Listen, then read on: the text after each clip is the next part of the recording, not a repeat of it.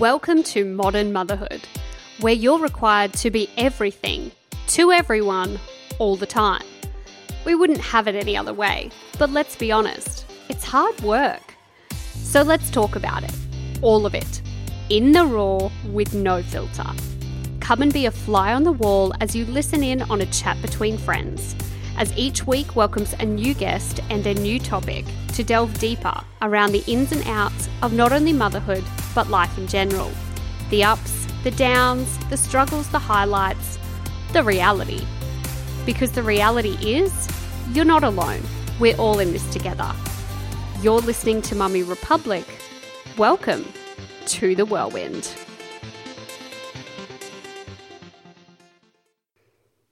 Hello, lovely, and welcome back to another episode of the Mummy Republic podcast. I'm your host, Annie, and I cannot wait to get started today. But before we do, I just want to give a quick shout out to roses underscore can, who has left a beautiful five-star review and comment for me on iTunes. She says the podcast is like catching up with an old friend. Fun, intelligent, informative conversation. I could listen all day. Thank you so much, lovely. I really, really appreciate you taking the time to leave that feedback. And if you want to do the same, you can pop on over to iTunes, leave a five-star rating and a comment so you can let other users know what they're in for. While you're over there, make sure that you don't forget to hit subscribe so that you don't miss out on any of the episodes. Coming up over the next couple of weeks, I will be doing a bonus episode, so make sure that you're subscribed so that you don't miss it. Now, in my usual style, today's episode touches on a topic that's a little bit taboo. We are going to discuss eating disorders. Now, unfortunately, I'm sure this will actually resonate with a lot of you. However, if it is a sensitive topic for you, or you don't feel like you're emotionally ready to listen to this discussion, maybe sit this one out. Otherwise, let's just get straight into it, shall we?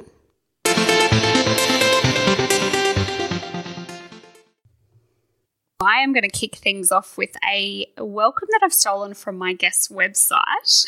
Don't look so nervous. Um, experienced and knowledgeable, yet unconventional and always the first to say it how it is. I just love that. Welcome today to the beautiful Lexi Crouch. How are you? Good, thanks, Danny. How are you today? I am good. I'm great. We are sitting in my lounge room sipping on peppermint tea. It's a fabulous way to start the day. Now, I love that intro because... Uh, without sounding like a total creep, although it does, you know, I'm going to sound like a creep. For the past ten odd months since I've had my Instagram page, I've been following you and your journey, and I just love all that is you. So before we really, well, actually, no, we'll probably just dive straight into it. I think a lot of what makes you who you are is from the experiences that you've had. So do you want to tell us a little bit about um, your background? Because it's probably something that's a little bit taboo, but I want to touch on the experiences that we've had. Oh, definitely, Danny. And I think that is the benefit of having gone through something that I'll touch on as I go through the journey, um, is essentially now having gone through that, I get to be me, which is great. So basically, I've come from a fifteen-year lived experience with an eating disorder. I'm thirty-one years old now, and I guess that this was, as you're wording exactly, taboo back in the day. So this kind of started off when I was around seven years old. I'd experienced some bullying in the playground and hadn't really known much about life or body, food, weight, shape, who I was meant to be really at that time. And I was actually approached on the play- playground by uh, some girls older than me, um, asking if my best friend was Jenny Craig. I had no idea what they were talking about. And this was back in, I guess... the nineties, where we did have a lot to do with Weight Watchers, Jenny Craig, and we had that whole diet culture going, yet being seven years old, not really sure. So I remember going home that day, and that's about as far as my memory kind of goes back to ask my parents who was Jenny Craig.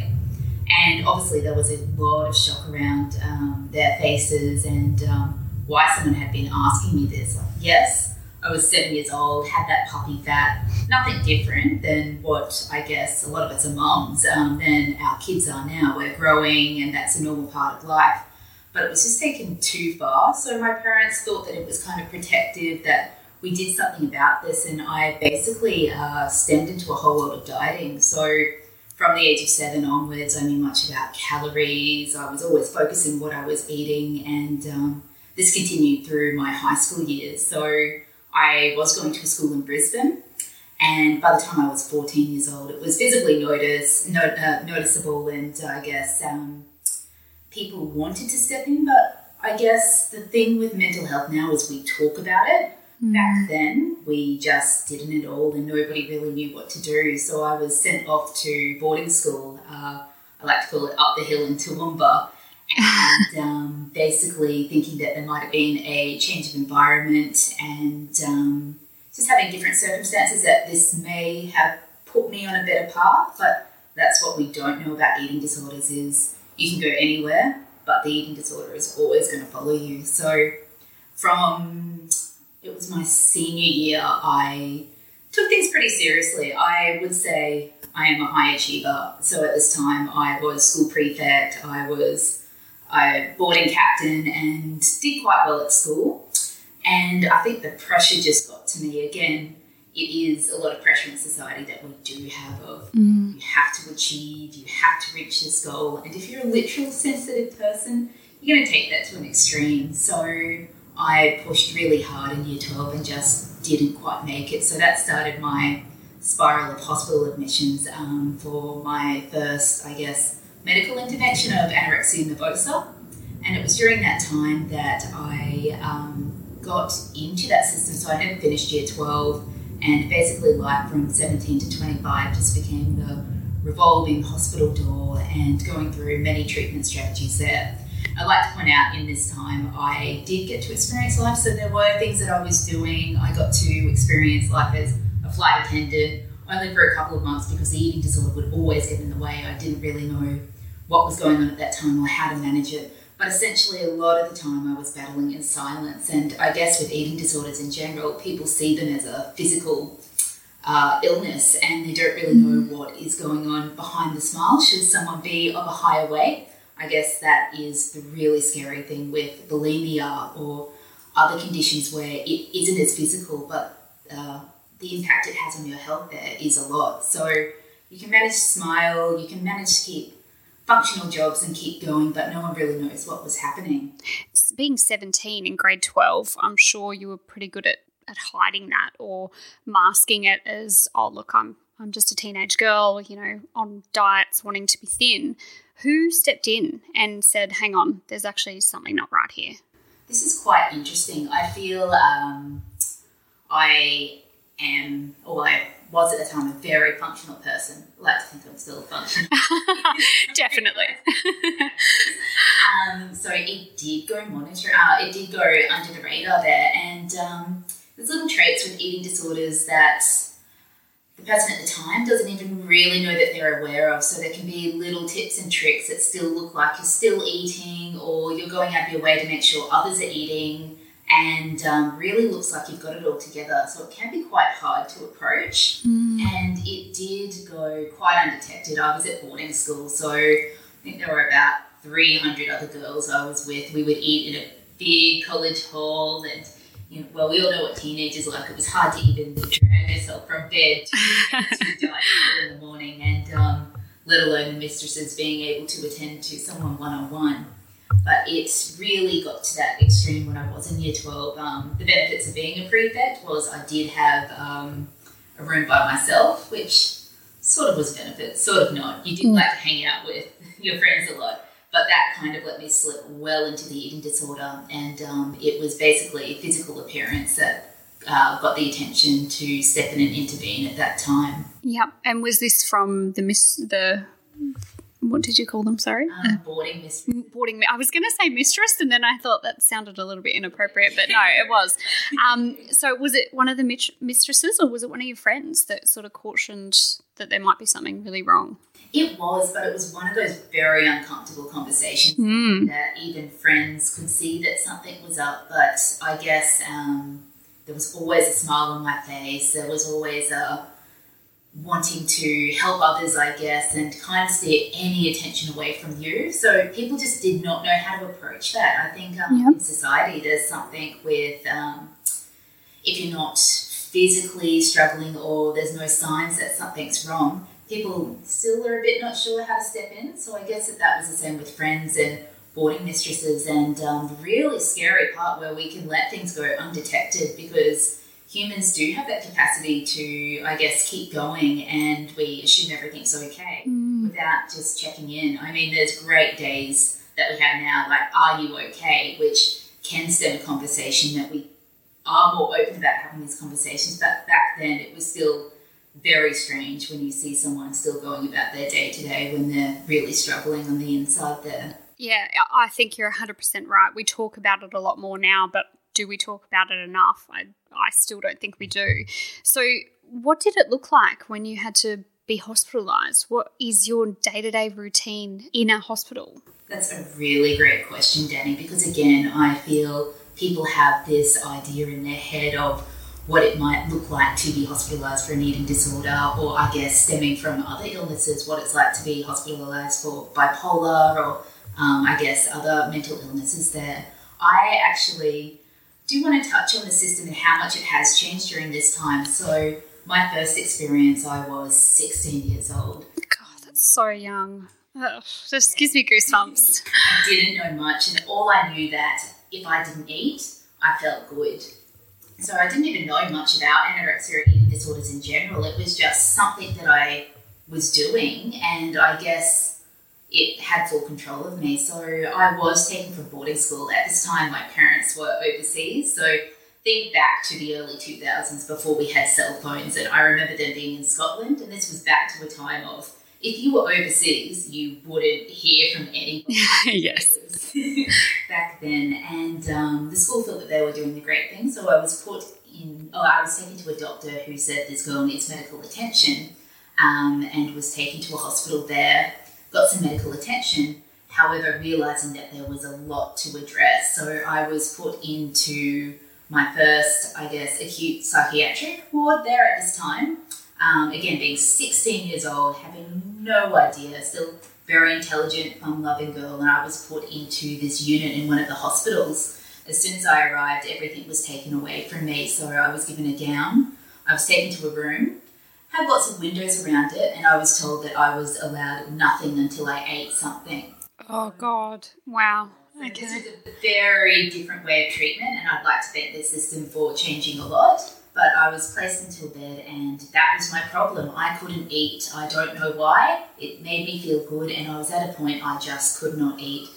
So I had a long couple of weeks while my parents were overseas trying to make their way home to see what was going on here, because they'd also just known me as a fun-loving girl, really liked her school. I was um, into my cross-country and my touch football a lot, and how did I end up here? What was going on? Um, so we had a rough couple of weeks. I would not budge, and this is the effect of the eating disorder. Um, you're so drained into it, and that's just what you do. So there was no incentive that was going to get me to eat. And um, I was lucky. I did get to come home um, for a little bit, but that didn't uh, mask the system of what was going on. I never went back to school, but I was soon put into hospital again as, um, I guess, uh, I started to relapse even more because it was all about the eating disorder. Mm. And um, started treatment in Brisbane. And they did have a specialised eating disorder program in Brisbane where you're set up, and um, they have eight people that they allow in the program, which we're still pushing to get more beds. There's, Is there still only eight allowed at the moment? In the private sector, they have eight beds allocated for eating disorders, and I believe it is around one point six million. People that suffer with eating issues in Australia at the moment. Well, that's interesting that you say that, because I did um, I did do a little bit of Googling. So approximately sixteen percent of the Australian population suffers from an eating disorder. Interestingly, binge eating disorders make up six percent of that, with an onset age of twenty-five. So the whole stigma of it's just an issue when you're a teenager is, well, completely incorrect. But fewer than twenty-five percent of them seek help or receive care. And I think, well, that's a little bit scary to think, even if they are trying to, that potentially we're not offering the services. Definitely, Danny. Uh, they are making vast improvements at the moment, and I'd like to thank, I guess, Greg Hunt and the federal government for stepping in last year of issuing twenty-one million dollars to eating disorder help to yeah. get his Medicare rebates for treatment, and at the moment working on that criteria so that people with all spectrums of eating disorder can receive help. It's not allocated to just anorexia or bulimia. We've got binge eating disorder. We've got essential ways with food that are overtaking people's lives where people do need the help and get that, I guess, control back of their own lives and uh, establish that healthy routine again with food. Mm. So is Brisbane when they started to address maybe the mental health side of things? It's quite interesting, Danny. So to treat eating disorders, it's been very complex. You can't actually start to address the mental side when somebody's in hospital because malnutrition is so low that they're not able to register or take in any information because the brain is starved. So essentially they do have programs um, which is all about refeeding, and that was all of hospital life was I would go in and out. I had up to twenty-five admissions um, during my time, sometimes in these programs. Um, sometimes I get very unwell, so it was medical, spent a lot of time in I C U and rebuilding that way. But essentially a lot of the programs are to restore that nutrition and then outsource to out programs and different professionals where you can start to address what is actually going on. Yeah. So what was it for you when, I guess, what was your pivotal moment of when the tides turned and you went, actually, I need to make a change, or I, I need to work on getting better? Because I was so tired and sick, I guess, and I was just so tired, sick and tired. Of course. Yeah, it honestly, it was something that I would not budge. I would take myself to the extremities. I um, obviously came very close to death many times, but the fact that that didn't work for me was, I guess, the indicator of going, if this doesn't work, you've got to get yourself together and you've got to try and do something. And I would like to say that recovery was probably the hardest part of it, even more so than the eating disorder. But essentially it's a few years that you're really going to have to put into it to actually have a better uh, better life on the other side. But I guess it was in my favour that the perps stopped working with the eating disorder. So essentially you're chasing that feeling. So there might have been a serotonin uptake or I guess some feeling that it did make you feel good. But in time, like anything, if we overdo something, you're not going to see the rewards that you used to and it's going to start to work against you. So that really fell into my favour to go, there has to be something more than this. Absolutely. I think that can be translated to any type of addiction. You know, you, you're chasing that high, but it can only last for so long. Now, yoga has been a large part of your recovery. When did that sort of step in and what did that look like for you? Yeah, so this was fantastic. I guess I ended up doing the conventional med- uh, medical system for most of my treatment time until I sought this. So I do come from a medical family. My dad was, well, my dad is a doctor. My mum is a nurse, where they would go out of their way to um, find the best of the best treatment. I went interstate from Melbourne for a year just to try a different um, eating disorder method and any conventional way. And it wasn't until I really, really must have made some click in my mind that I was going to do this, where different avenues started to open up. So I did um, start to go down a bit of an alternate um, health route. Um, we were notified of this man that um, he was an acupuncturist but um, worked a lot in, I guess, this space. And um, I sought him, and I guess at this point I was not very open to professionals. I thought, here's another guy that we're just going to talk about something that he doesn't understand, and great, but I ran out of options, so let's give him a shot. So this man essentially um, had had an experience with drugs, which is not unsimilar to anorexia or eating disorders, um, having, I guess, the same effects on the brain there.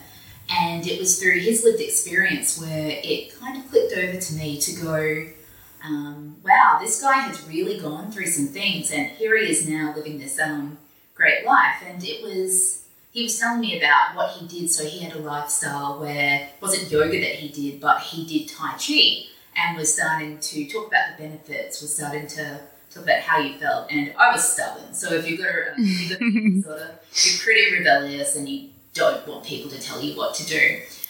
But for some reason, I guess it was in his shining example that kept leading me back, and he would kind of install little things into my head. And then it was sort of during that recovery journey where I went, oh, whatever, like, let's just give this a shot. And it wasn't one of those miracle answers where you go to a yoga class and you go, wow, I'm feeling fantastic. This is going to change my life. Well, wouldn't that be amazing? one one session in. Exactly. It was more, I think I sat there and um, I guess with an eating disorder, um, I guess the way that I was, I'm a very intense person, so I needed to be moving and needed to be doing something that was engaging. And here we were sitting on a mat and everyone was quiet. And I remember in my head going, how can they do this? This is not having fun here. And it took a while. I would toy backwards and forth, but eventually I found a style that really worked with the flow element for me and gave me something more like a moving meditation, and just started to work with it. And um, for some reason, I just kept turning up. It was just a couple of months, I guess three months into it, where I'd stopped all behaviours. There was no more binging and purging that I'd been going through that stage, and for some reason, I just started to feel really good, which I've not experienced before. That kept me going back to the mat, and um, discovered that daily practice of yoga there. That's incredible. And you are very dedicated with your yoga, and you do involve your beautiful three – she's three. Yes. Yes, three-year-old Mabel.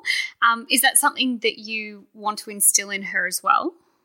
This is so interesting, Danny, with parenting. I feel – I have had a fantastic mother, mother who's modelled to me of going, I don't really care what you do as long as you do when you're happy. And I guess um, with Mabel and her yoga, it's quite funny. Her dad is um, very into his yoga. He owns a yoga studio. And she, oh, wow. Yeah. That's so cool. Grown up with these yogis, and she sees her mum, whereas I use it very much as a tool. So I'll do my practice in the morning, but I have a life in the business world, or I'll do my studies where it helps me kind of get through.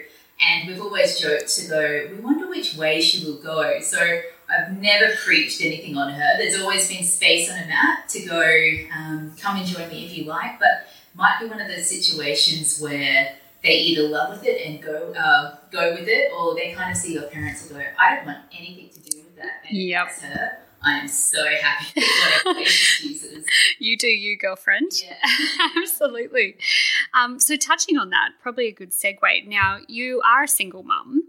Mm. How did you find – because that's obviously quite a, a difficult thing to go through, is separating from any relationship, but particularly when you have a young child involved and, and doing it on your own. How did that impact your mental health? It was really quite interesting, and I'm really glad you've asked this question, Danny, because I think sometimes on Instagram we see these great sides of, oh, look, they're having fun today, and absolutely wonderful, um, where I will outright say I struggled a lot just past that newborn period and the period when they were one. Um, for me, being very open, um, Mabel came as a surprise. I was somebody that I guess – I've never really thought about having kids. It was, I, with life, we think that we have this plan, and um, we think that it's going to turn out a certain way, which is, Mabel has been the first thing that's come into my life where I've gone, I know nothing and I'm here for the ride.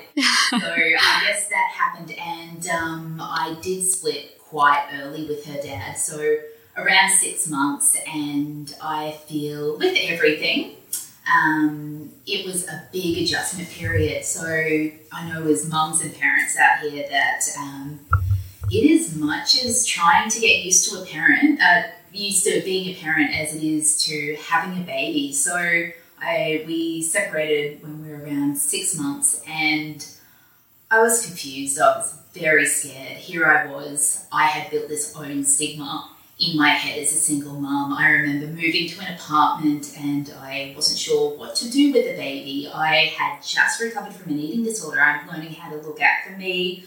I've never really experienced love or a proper relationship. And in my head, I thought, being a bit black and white, I thought, this is it. So I guess it was really trying to build up and um, just going with it. And it was very rough. When she was one, I thought that this was kind of life essentially, and one-year-olds don't really know what they're doing, so they're kind of tearing apart and, you know, I guess into life, and you're tearing apart, but you don't realise that you're both working together to learn lots of flexibility and, I guess, building a bond to know that you guys um, are going to be it. You're just getting used to each other. So I built up this thing in my head that if this is one, what a terrible two.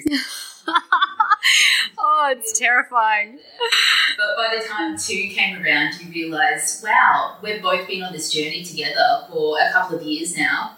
We're buddies. We're in this. It's, you know how to do life a little bit more. I know how to be a mum. And we got this sorted. And just for everybody, as you know, life as a single mum is fantastic. So I knocked that stigma out myself. I've never had a problem with anybody, I guess, um, using that societal view of going, oh, they can't get a job because they're a single mum, or oh, they can't date because they're a single mum. It's actually been very empowering, and I guess you really step up. It's, you know, you just do it for some reason. You don't know how. You have days that you wonder how you're going to get to work, how you're going to pick up your child, and um, you just make it happen. And I mean, there were lonely nights, but that had a lot to do with um, me just trying to figure out how I was and how life was for the next chapter. And now I just, I feel really blessed with the journey that I'm on. And if other things happen in other departments, that's just a bonus. But it's, yeah, great doing what we're doing now together as a duo. Oh, and you are such a great little duo. And I love the words you just used in that it is empowering. I think it's it's a bloody tough gig, you know, being a single mum. I, Peyton's dad and I separated when she was eight months. So going through that transition of them essentially becoming a person really puts your own self as a person into perspective. Um, but you're right, it is it is a ride, it's a journey, and I think you can certainly come into your own as a single parent. Did you ever feel with all the stress um, initially of going through that, that you were going to relapse?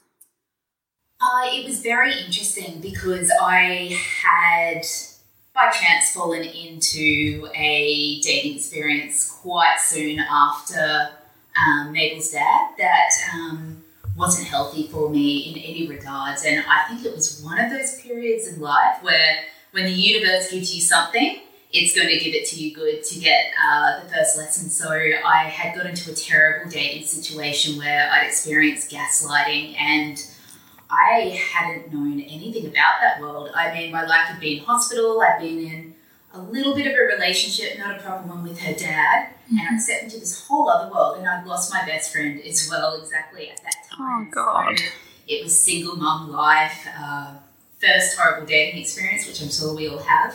And the loss of the best friend that I really had to check in and um, basically come back to yoga and all my, uh, I guess, my mechanisms that made me feel well.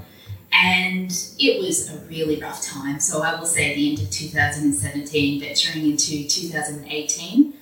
Again, it did remind me, I did always pretty much have a smile on my face because I like to see that things happen for a reason. Yeah. What gets me through is knowing that there is a lesson behind something, and we're all evolving as people. So it wasn't a general, this is happening because of you. It was, this is just going to make you a stronger person, and somehow this is how we learn.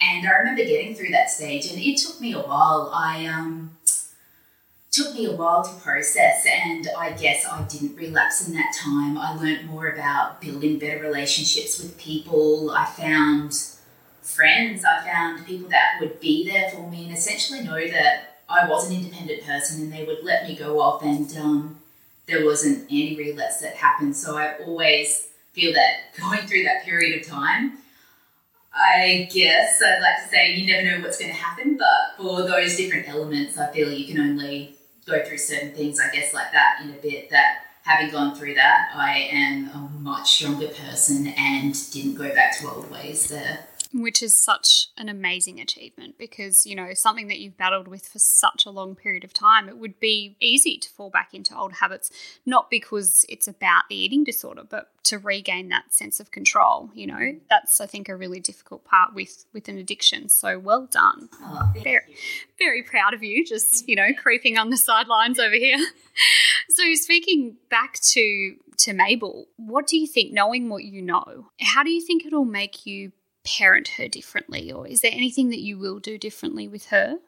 Uh, definitely. I really hold my power quite strong these days. Um, I guess it's from different events and really actually making it to the other side that um, I guess we both do come from a sensitive nature. I watch her, and there are little traits where I see that she'll kind of step back and won't speak up for herself, whereas um, I guess I found my voice, particularly after those life events um, yeah. from the end of two thousand seventeen to eighteen. I just don't have the time of day if people are going to not be nice or push around, and I do so in a nice way, whereas I will help Mabel um, kind of step forward and go, hey, we were here first in the playground really nicely, so I guess it's helping with confidence that way, and um, basically just seeing that everyone is equal. So doesn't matter about status, mm. it doesn't matter, it's about being kind at the end of the day. So I really try to bring that forward, and I guess um, in little ways that help her really build up her self-esteem. I was shocking. I mean, I was my worst critic. I could tell myself the worst things, and being very sensitive, so I come from a very empathetic nature, I guess, I would take things on so personally, and I can see that in her, so there must be some sort of thing mm. where I just try to work with her confidence a little bit. And in regards to food, because I don't feel any kick for food. For me, food is food. If I want a chocolate bar, I'm off to get a chocolate bar. It's something that has just become, I guess, as common as, um, I guess, breathing pretty much. I mm. overthink it. So I try to make that way for her. It's, um, I don't... Obviously, you don't want to overload them with sugar. Of course, which would be their their selection, I'm sure. Exactly, but just um, little things there where I guess they really are making up their own mind as opposed to um, being controlled by something as little as food, because out there life is to be enjoyed, and really you don't want to waste your days um, thinking about your input, thinking about your output. Like, you want to go live your dreams, you want to go, I guess, do what you want to do as opposed to just getting caught up in something there. So basically, we're on um, an empowered mum and daughter mission, and it's pretty cool. I see her through her scootering and little things, and I'm like, yeah, you do have an intense little personality there. Let's, I guess, embody that. Let's, um, you know, instead of somebody saying um, that you're intense, let's go, wow, they could really put that into running a company in the future. So let's build that up. Yeah, I love that. And I, uh, I love your wording before around letting food dominate your world. I think, you know, a lot of women, a lot of us have gone through from teenage years, even now still struggle with that that mental and that healthy relationship with food. So I think it is something that we need to instill in our children. Do you wish your parents did anything differently? In all honesty, I think my parents were doing the best job they knew at the time. It was, I grew up as... was born late eighties, like late eighties. Me too, me too. So true.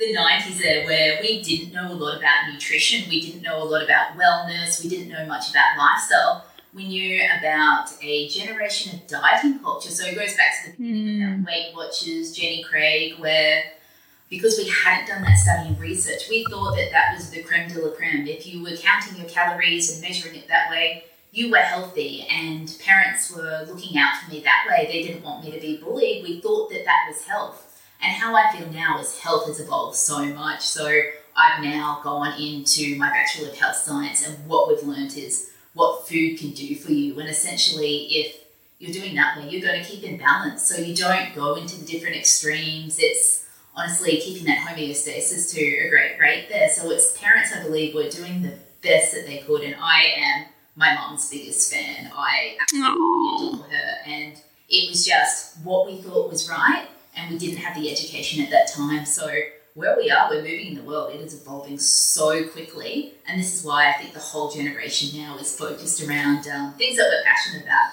lifestyle, nutrition, balance, um, proper exercise to make you feel good. But um, back then, it was a journey, and I'd like to say that we've come so far since then. Absolutely, and I think that's what most parents do, is the best that they can with the knowledge that they have at the time. If you were to give advice to someone who's got someone in their life who is going through an eating disorder, what would you recommend that they do in terms of support? This is brilliant, and I have had some fantastic friends in my life who've seen me literally, as I say, through thick and thin, and they have just treated me as the human. I had a hard time comprehending that I was worthy um, if I was at a high weight, and um, that I could only be considered okay as a human, that I was thin. But it was these friends that never saw that. They saw me as the human, as the soul that I was, and it wasn't um, necessarily that they were sitting there going, you need to eat, you need to stop doing this. It was they were just there. So I think my advice would be, if you've got someone, it can be the hardest. You see them and you can see the torment that they're putting themselves through. And in all honesty, we can speak, we can be, I like to call it, there's that meme, the intensive care bear of going, you need to do this. But sometimes just being there and just sitting with someone is enough. I still have these stable people in my life, and it has was never spoken about. It was, if they would come to hang out with me in hospital or visit, it was they were telling me about things outside of life that had nothing to do with dieting. They were talking about how great it was to see the sun, or they were talking about funny boy problems. I think we were in early uni days as well. And it was basically just being there, because as we know, conversations can be quite hard to um, have, but there's also something about just showing up and being stable. I think um, actions sometimes speak louder than words. So if you've got someone who's special to you and you just don't know how to approach it, just be there, be gentle, and the eating disorder will push. I can be very happy, I guess. You know, people say he's a nice person, but in the peak of the eating disorders, there was violence, there was swearing, there was throwing of plates, anything. This is exactly how it just hijacks you. You don't even know how you are as a person, and it's not taking that personally. It's going, wow, this person is not well at this point of time. They are really fighting their demons here, and to just sit back and go, it's okay, I can sit through this too. So I think that would be the most powerful thing that somebody can do to actually help someone there. That's such incredible advice, because, you know, you don't want to step on the toes of the professionals or, or try and overtake that treatment, but just being there, you, you're spot on. Actions speak louder than words.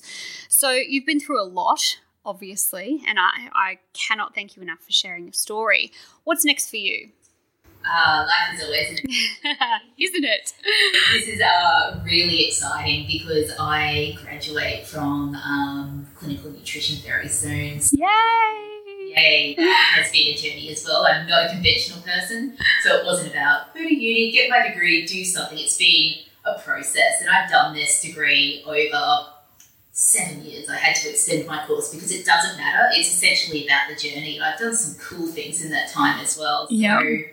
I wasn't going into private practice because in my head I thought, oh, this is not really what I do, what I want to do. Um, I guess I could utilise it for other things, but it has just flipped. Now that I am in clinic and I am treating patients, it is working with the individual that I really want to do. There'll always be a conven- unconventional little spin, so I'm looking forward to opening up private practice next year, and I do have some cool media week, uh, media work that I'm able to release to you guys next year in June when um, all my qualifications come through. So watch this space. It's so exciting. So yeah, it's, you certainly do have a lot going on. We've got YouTube coming up, and you've got your website and Instagram, obviously, which I'll pop your handle in the in the show notes so everyone can give you a follow. Um, so before I let you go, one thing that that you'll know that I'm really passionate about is um, particularly with motherhood, is not losing yourself and still reconnecting with you. So, um, and I like to call it the me before mummy. What is it that you do to connect with yourself outside of being a mother? Because you do have Mabel fifty-fifty, so you get those snippets of time where you can just focus on you. So what would that be? Yeah, it's I definitely do have my non-negotiables, and I've had to um, step back and go, Lex, you're not a selfish person, person for having, um, to having, I guess, having this time for you. And I am incredibly lucky. I have a bit of a team going on. My mum is very helpful, um, knowing that she's seeing what keeps me well, what makes me be the best person I am. So she's willing to help out if we need in that regards. But it is, I do keep to my daily practice of yoga. And I tell you what, that is not burning my candles and incense every single morning. Yes, I do get some weeks where that's awesome and you watch the sunrise, but sometimes that is running around the house. Um, I guess you know what it's like. You've got your hair flying everywhere. You've got milk bottles. You've got Peppa Pig on, and you're just throwing your yoga mat down, and you're realising that this is what it is actually about. It's finding stillness in the chaos of life. So I like to call it uh, the calm and the chaos, and basically it's that tool, because I um, can still feel the same in that moment of yoga, while you've got her running around and you're giving hugs, and that's how you know that you're still taking care of yourself in that regards. And like to keep up with my training as well. So um, I like to run. That clears my head. And um, also on Sundays is spending time with her and just essentially just doing nothing. So yeah, that's really, I guess, how I keep on top of things. And basically, I guess, taking that view, Danny, where you've got to look after yourself to look after others as well. And I hope that models to her as well that, you know, you are an important person to be taken care of as well. So one hundred percent, Lexi, and you cannot pour from an empty cup. So whatever you need to do to to give yourself back um, that little bit of passion, then I think that's so, so important. You're actually really inspiring me to go and um, pull my yoga mat out. I don't even know where it is. Somewhere. yeah, yeah, or just to, you know, go on the floor. Either way. Uh, thank you so much to the beautiful and incredible Lexi Crouch um, for sharing your story and for being so open with such a subject that we just don't talk about. And, you know, we do put that stigma on people with eating disorders, or we we just put it in a little box where it's someone who's not eating, when it just is so broad. Um, and there's lots of avenues for help, and I know that you're working with a number of foundations. So um, thank you again for your time. I really appreciate it. Oh, and thanks, Danny. And I just wanted to say I equally think that you are such an amazing human, and thank you for making these podcasts where we can, uh, I guess, adapt and listen. As we said, that sometimes you just catch a glimpse on Instagram, so it's so good to have these conversations that we can't have, and really appreciate the work that you're doing to get this all out to everyone. And you're such a gem of a human. Oh, you're the cutest. This is just a big love fest. I love it. I love it. Thank you again, Lexi. We really appreciate it. Lexi is just such an incredible woman, and I can completely attest to the fact that she is genuinely the same person in person as she is on her Instagram, and the way that she speaks about eating disorders and the things that she's doing for that community is just incredible. So I am so grateful to have had her on today to share her story. If you want to follow more of Lexi's journey, you can find her over on Instagram at at lexi dot crouch, and I'll also put her details in the show notes. So a few key takeaways that I had from today's discussion is, firstly, that eating disorders are not just about the physical illness.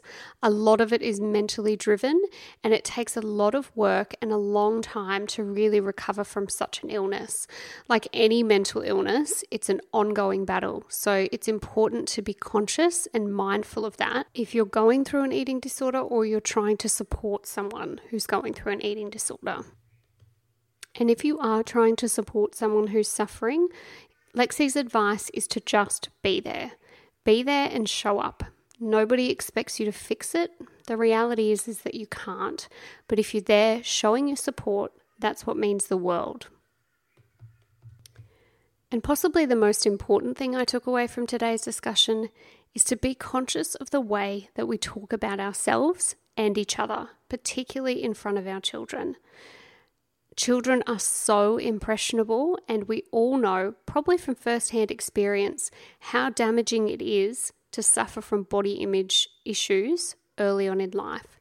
We want to make sure that our children and ourselves are comfortable, confident, and happy in their own skin.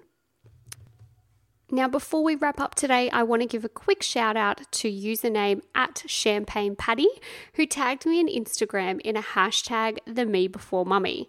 Patty was spending some time at the City Cave in one of those salt baths, and honestly, it looked amazing. Anywhere where you can sit for an hour and just be in complete silence sounds ideal to me. So well done, proving that dads need to invest in their self-care just as much as mums. So if you are taking some time out for yourself or reconnecting with the person that you were before you had kids, make sure that you use the hashtag the me before mummy and tag me at Mummy Republic so that you can share your tips and tricks with other parents. But in the meantime, remember to take a breath, take some time for yourself, and know that you're doing a damn good job. Thank you again so much for joining me. I cannot wait to share more stories with you. So if you haven't done so already, make sure that you click on that subscribe button so that you don't miss a thing. Thanks again, lots of love, and I'll see you next week.